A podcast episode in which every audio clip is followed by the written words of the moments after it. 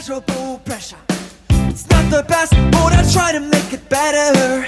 Hurried love and its selfish confession. It's up to you to ask a delicate question. Just can't find that primary pleasure. Hallo und herzlich willkommen zum Ringfuchs WM-Spezial. Nicht in Russland, sondern bei uns zu Hause in Frankfurt, respektive in Hamburg. Und heute sprechen wir über die Gruppe C. Ganz besondere Kandidaten haben wir unter anderem mit welchem? Wir fangen an mit Frankreich. Jesper, wen hast du da? Ja, ich glaube, da kannst du eine richtige Wahl geben, oder was meinst du? Auf jeden Fall. There's only one. Ja, dann sag es doch an. Andre the Giant. Ganz klar. Für Frankreich. Ich denke auch. Also, wenn wir schon von einem französischen Wrestler sprechen, dann äh, es ist das Erste, was einem einfällt und es ist auch, müssen wir gar nicht lange rumdiskutieren, es ist die einzig logische Wahl. Es ist eine absolute Legende, es ist eine Wrestling-Koryphäe, eine der historisch bedeutsamsten Figuren und wie soll man da überhaupt noch über jemand anders reden? Ja, das ist es halt. Das ist eigentlich ganz cool, wenn du überlegst, dass Wrestling ja so amerikanisch dominiert ist, zumindest in unseren mhm. Gedankengängen. Aber einer der absolut wichtigsten Charaktere kam originär aus einem Land, von dem man, von dem man vielleicht gar nicht als, als erstes an Wrestling denkt, und zwar aus Frankreich. Und er kam direkt dann in die USA, war immens erfolgreich, einer der ikonischsten Figuren. Wir wissen ganz genau, äh, Andre the Giant hat ja dann selbst Street Art Künstler mit seiner Visage dazu inspiriert, dann heute moderne Dinge zu tun. Das ist natürlich auch eine ganz andere Ebene. Ne? Ich denke, wenn wir heute an Andre the Giant denken, dann denken wir natürlich an die unfassbar eindrücklichen Matches. Das sind jetzt sind Klassiker auf ihre ganz eigene Art und Weise, aber sie sind ikonisch. Natürlich ganz vorne dabei das Match gegen Hulk Hogan unter anderem. Ja, gar keine Frage. Also ich meine, das ist Wrestling-Geschichte, das ist extrem wichtig. Das finde, also das ist auch ein Match, das wird jeder immer nennen, wenn es darum geht, was die wichtigsten Wrestling-Momente waren. Und da kommt man an Hogan gegen äh, nur nicht vorbei. Das geht nicht. Es ist es ist einfach das eins der wichtigsten Matches, das ist nicht wegzudiskutieren.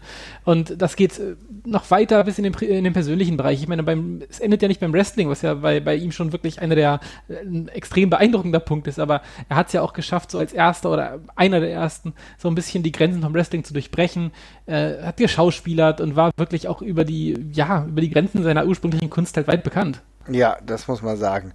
Es ist wirklich jemand gewesen, der auch einen ganz, ganz großen Einfluss nicht nur im Wrestling selbst, sondern auch in den Mainstream hatte. Und das ist ja etwas, was äh, ja Wrestling immer so ein bisschen ansteuert, anstrebt. Denn wirklich groß wirst du halt auch nur, wenn du als Pop-Ikone es schaffst, andere Bereiche des alltäglichen Lebens oder des, des Showbusiness für dich begeistern zu können. Und das hat Andre the Giant unfassbar gut geschafft. Natürlich mit seiner Statur, ja, 2 Meter 13, 140 bis 250 Kilo schwer. Das kam immer drauf an, äh, wann er gerestelt hat. Ja, also natürlich, oh. am Anfang war es ein bisschen weniger, mit der Zeit war es immer mehr. Hm?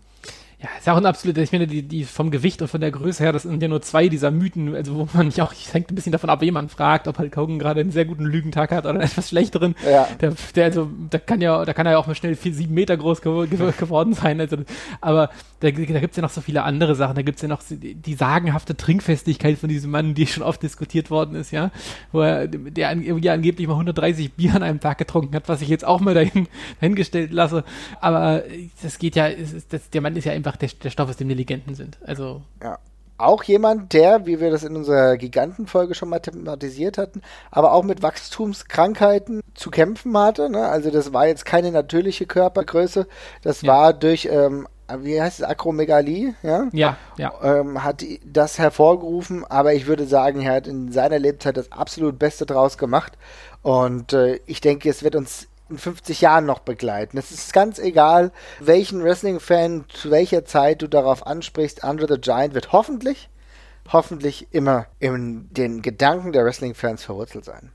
Ja, davon gehe ich auch fest aus. Der Mann aus Grenoble, meine Güte. Ja. Geiler Typ. Ich freue mich übrigens sehr auf die Doku, die es bei HBO gab, ich noch nicht gesehen habe. Ich muss ja auch noch nachholen, ja. Aber ich habe gehört, sie soll, zumindest nach Großbritannien kommt sie jetzt durch Sky Atlantic.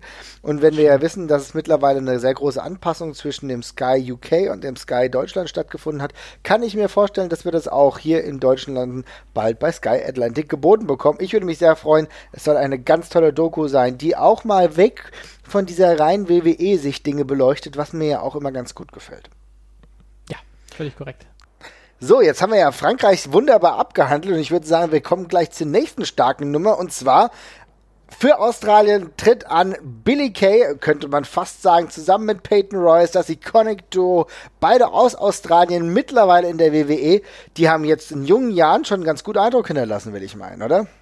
Auf jeden Fall, und das sagen wir nicht bloß, weil wir erst Tony Storm hatten und dann herausgefunden haben, dass Tony Storm aus Neuseeland kommt. aber, nein, aber ja, völlig richtig. Also die beiden ähm, sind, also gefühlt stehen sie halt irgendwie noch sehr am Anfang der Karriere, obwohl, obwohl sie jetzt ja auch schon drei, vier Jahre doch dabei sind. Und eigentlich schon, ja, also ich man, man, hat ja auch schon den, den, ganzen Weg schon mit den beiden quasi mitgegangen. Aber jetzt kam erst der Sprung ins Main Roster, geht jetzt gerade irgendwie erst los, aber ähm, es macht bisher doch Hoffnung, was man da so sieht. Also ich finde, die haben diese, äh, diese, diesen Transfer von NXT zu, zu SmackDown schon ganz gut geschafft und irgendwie funktionieren die bisher für mich tatsächlich genauso gut wie ja in der Development Liga. Das ist wirklich eine der positivsten Überraschung, muss ich sagen. Denn das hätte ich gar nicht so zwingend erwartet. Man hat schon das Gefühl gehabt bei NXT, klar, sie hatten ihren eigenen Wurf, sie hatten ihren eigenen Dreh raus, ja, gerade mhm. so das Iconic-Ding war immer etwas, was funktioniert hat haben aber nie einen Titel geholt, beispielsweise, ne? Aber das hat denen auch gar nicht geschadet. Sie waren aber trotzdem standen für, sehr für sich. Mittlerweile habe ich aber Brand SmackDown das Gefühl, dass sie viel besser inkludiert in das ganze Konzept sind. Und da ja, ist einer der ja. wenigen Fälle, wo ich sage, wow, das funktioniert ja hier noch viel besser als eigentlich bei NXT. Ich bin bisher auch, bisher auch wirklich, wirklich angetan. Also, ähm, das ist ja immer so ein bisschen der schwierige Punkt. Manchmal geht die Magie ja einfach bei dem Wechsel so ein bisschen verloren. Ne? Wenn man bei NXT hat man die ganzen Fans, die in die Entwicklung ja. mitgemacht und bei manchen bleibt es ja schlicht und ergreifend auf der Strecke. Aber die beiden haben es echt gut geschafft und äh, wenn man sich dann so überlegt, woran das vielleicht liegen kann, man vergisst das oft, dass die beiden eben auch schon, ja, ein ganzes Stück Erfahrung mitbringen. Ne? Also, die sind jetzt zwar erst seit ein paar Jahren bei NXT und bei WWE gewesen, aber die sind beide halt irgendwie schon um die zehn Jahre aktiv tatsächlich. Die haben halt angefangen, noch bevor bevor sie 20 ge ge geworden sind, beide. Und schon viel bei Schimmer gewesen, zum Beispiel Billy Kay. Äh, bei Peyton Royce, äh, glaube ich, nicht bei Schimmer, aber glaube ich größtenteils in Australien äh, unterwegs gewesen. Bist du noch in Kanada? Ja, mhm. ja. Ja, stimmt. Aber da ist eben schon jede Menge Erfahrung hinter und das merkt man dann irgendwie doch, auch wenn die beiden halt noch so unverbraucht wirken, gerade im, im Main Roster. Ja, das sehe ich ganz genauso. Man merkt, dass da wirklich viel Erfahrung ist. Selbst die jüngere Peyton Royce schon zehn Jahre Erfahrung, Billy Kay schon zwölf Jahre. Das muss man sich mal geben.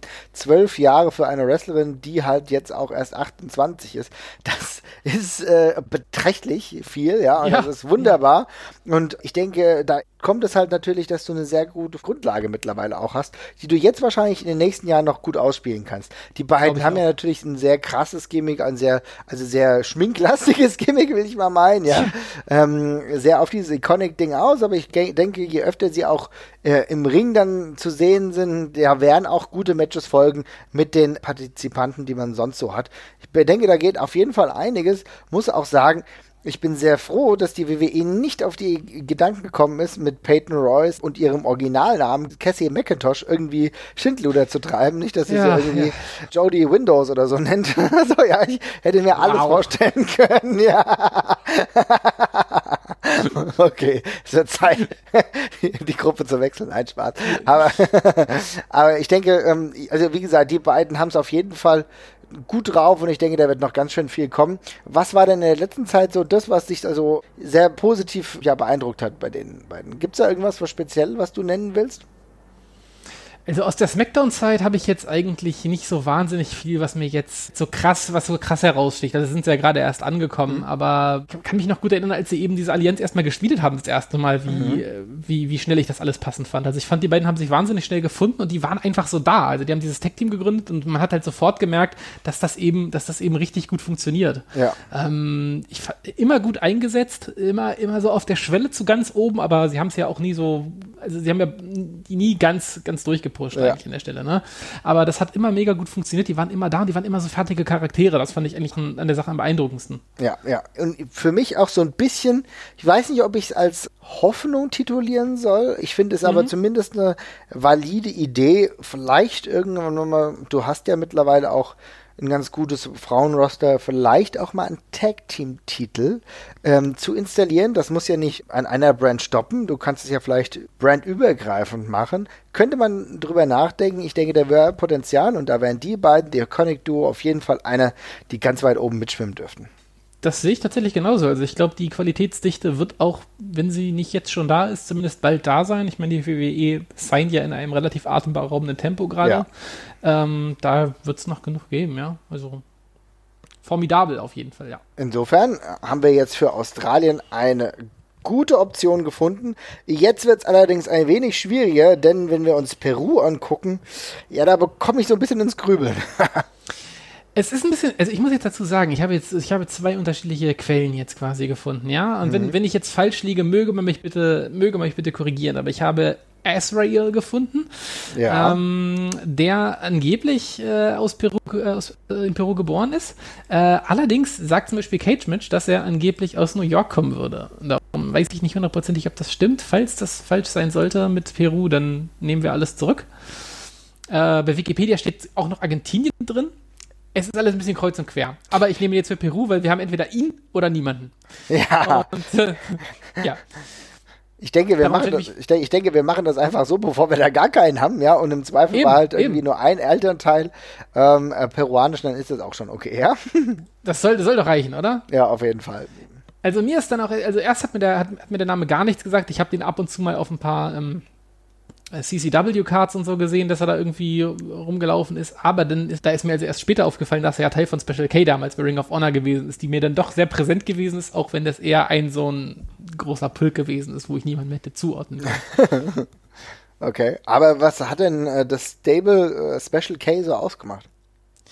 Ja, das war eigentlich eine ravende und drogennehmende Techno-Truppe, wenn ich mich recht erinnere. Also es waren, äh, ich weiß nicht mehr, wie viele. Kennst du die nicht mehr? Ich glaube, es waren damals so, weiß ich nicht, zehn Leute oder sowas, äh, die immer mit Techno-Musik in einer riesigen Gruppe zum Ring gekommen sind und immer rumgespot-wrestelt haben die ganze Zeit eigentlich. Hm, Ja, ja, ja, ja, ja. Okay, jetzt langsam kommt's. Ich weiß nicht, äh, Jody Fleisch war sogar auch mal dabei, ne? Ja, ja, die hatten auch immer, die hatten immer, die hatten dann immer so, so Special Guests quasi, die dann mit dabei gewesen sind. Wenn irgendwelche Leute bei Ring of Honor waren, die man, glaube ich, für nichts ja, gebrauchen konnte, dann waren es halt irgendwie immer Special K-Members. Hatten so einen leichten ähm, Mean Street Posse-Einschnitt tatsächlich, weil die Ah. auch irgendwie so mal, die wurden immer so als Rich Kids, also die mit ihrer, ihrer Zeit nichts Besseres zu tun haben, außer eben zu raven und rumzuhampeln.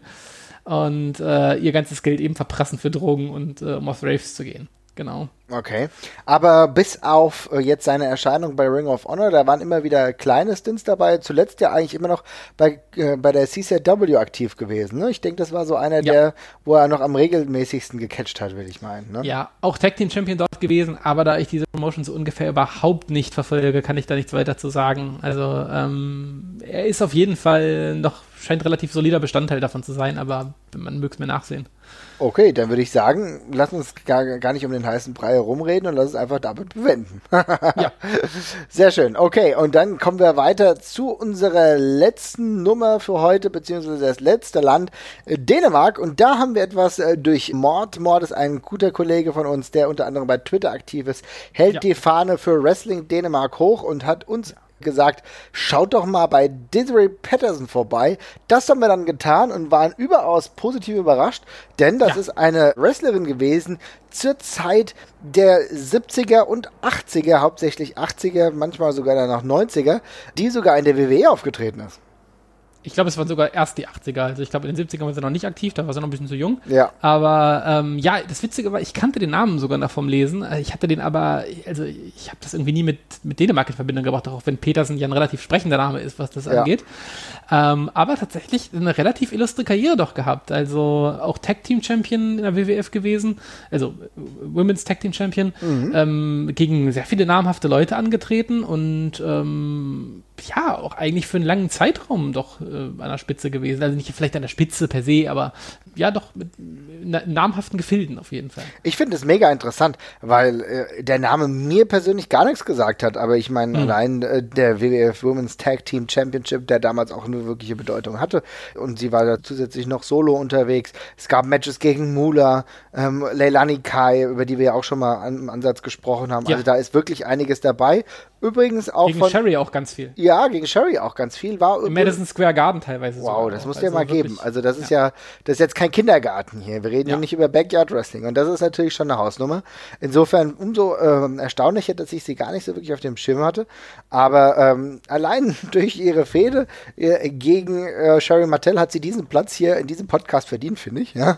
ja, auf jeden Fall. Also es ist, es ist schon witzig, weil der Name fliegt echt unterm Radar. Ich habe es, wie gesagt, ich habe es auch, glaube ich, nur gelesen, weil ähm, mir kam der Name auch nur bekannt vor, weil wir eine für unsere letzten Episoden, da hatten wir mal über Sherry gesprochen, ja. in der Manager-Episode. Und da habe ich sie halt gesehen, weil in der, da tritt sie innerhalb von 15 oder 20 Tagen tritt sie irgendwie zehnmal gegen Sherry an, weil sie, das ist, das ist offenbar das, das Women's Title Match damals, mhm. mit dem sie rumtouren und davon irgendwie zweimal oder dreimal Madison Square Garden und sowas. Und da bin ich über diesen Namen gestolpert und dachte, hm, okay, nie gehört, ist man wohl irgendwie durchgegangen. Aber auch davor, oft in Singles-Matches ähm, gestellt, was irgendwie auch dafür spricht, dass man offenbar doch schon relativ große Stücke auf sie gehalten hat, dass man ihr das zugetraut hat. Und ja, wie du schon gesagt hast, mit Mula teilweise im Ring und ähm, ja, wichtiger Baustein offenbar damals gewesen. Also ich möchte jetzt auch nicht so tun, als hätte ich groß Ahnung davon, wer sie gewesen ist und wie sie war, aber äh, ja, für eine Person, die man eigentlich gar nicht auf dem Schirm hatte, schon sehr beeindruckend. Ja, ich denke, darum geht es ja auch gar nicht. Geht ja nicht darum, dass wir jetzt hier lang und breit über die Karriere der Desiree Patterson sprechen. Ich denke, das ist als kleiner Wink mal gedacht und ich denke, da kann sich jeder nochmal, wenn er das Interesse dahingehend hat, weiter aufschlauen. Es gibt auf jeden Fall ein bisschen bei YouTube zu bestaunen. Schon einige Videos, Full Matches, die man sich mal angucken kann, mal ein paar Highlight-Clips. Also da ist auf jeden Fall ein bisschen was da, wo man mal nachschauen kann. Vielleicht kann der ein oder andere Wrestler, wenn er uns jetzt hier zuhört, kann er auch mal reingucken und sich vielleicht auch was abschauen. Denn über so einen langen Zeitraum in der Zeit erfolgreich gewesen zu sein, will auch was bedeuten. Und sie hat ja relativ lange sogar noch gewrestelt. Also ich meine, hat natürlich immer wieder große Pausen gemacht. Ich glaube, zwischen dem letzten Run, ja, und dem 1998er ja. gab es eine elfjährige Pause.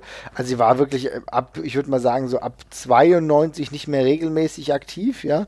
Da gab es dann immer wieder Pausen, immer mal kurz gewrestelt, hauptsächlich dann Kanada, aber selbst 2009 ist er noch mal in den Ring gestiegen. Ja, das ist schon beeindruckend. Auf jeden Fall. Naja, ich denke, guckt mal rein, wenn es euch interessiert. Ähm, wir schauen uns bald die nächsten Gruppen an, aber jetzt will ich dich noch ganz kurz fragen, was sagst du? Nenn mir eine Reihenfolge der Leute bzw. der Länder, die hier weiterkommen. Ja, das ist eine gute Frage. Ähm, also ich glaube, Frankreich müssen wir auf Platz 1 setzen, oder? Da geht für mich gar kein Weg dran vorbei. Ja, das sehe ich auch so. Also einer der, wenn man so eine legendäre Figur wie Endo the Giant hat, dann ist die Lage klar. Also Können sich die Argentinier glücklich schätzen, ja? Könnt, ja, tatsächlich. ja, bleibt dann dabei. Auf Platz zwei, ähm, ja, das Iconic Duo, würde ich dann tatsächlich sagen. Also Tony Storm haben wir ja, wie gesagt, noch entdeckt, dass sie gar keine gebürtige Australierin ist, auch wenn sie da den Großteil ihrer Jugend äh, tatsächlich verbracht hat. Aber die beiden sind auch eben schon beeindruckend genug und haben noch echt viel vor sich. Und insofern würde ich sagen, ist ein verdienter und äh, vor allem auch hoffnungsmachender zweiter Platz. Auf jeden Fall. Und ich gehe ganz fest davon aus, dass wir auf jeden Fall nochmal eine andere Möglichkeit finden, ausreichend lange über unsere Lieblingswrestlerin Tony Storm zu sprechen. Das ja. machen wir dann zu anderer Zeit an einem anderen Ort. Und ansonsten sagt uns, was ihr davon haltet. Sagt, wen ihr meint, wer weiterkommt in dieser Gruppe. Ich denke, Australien und Frankreich sind hier die ganz klaren Favoriten. Aber sagt uns, was ihr denkt bei Facebook, bei Twitter. Macht's gut, bis bald. 早。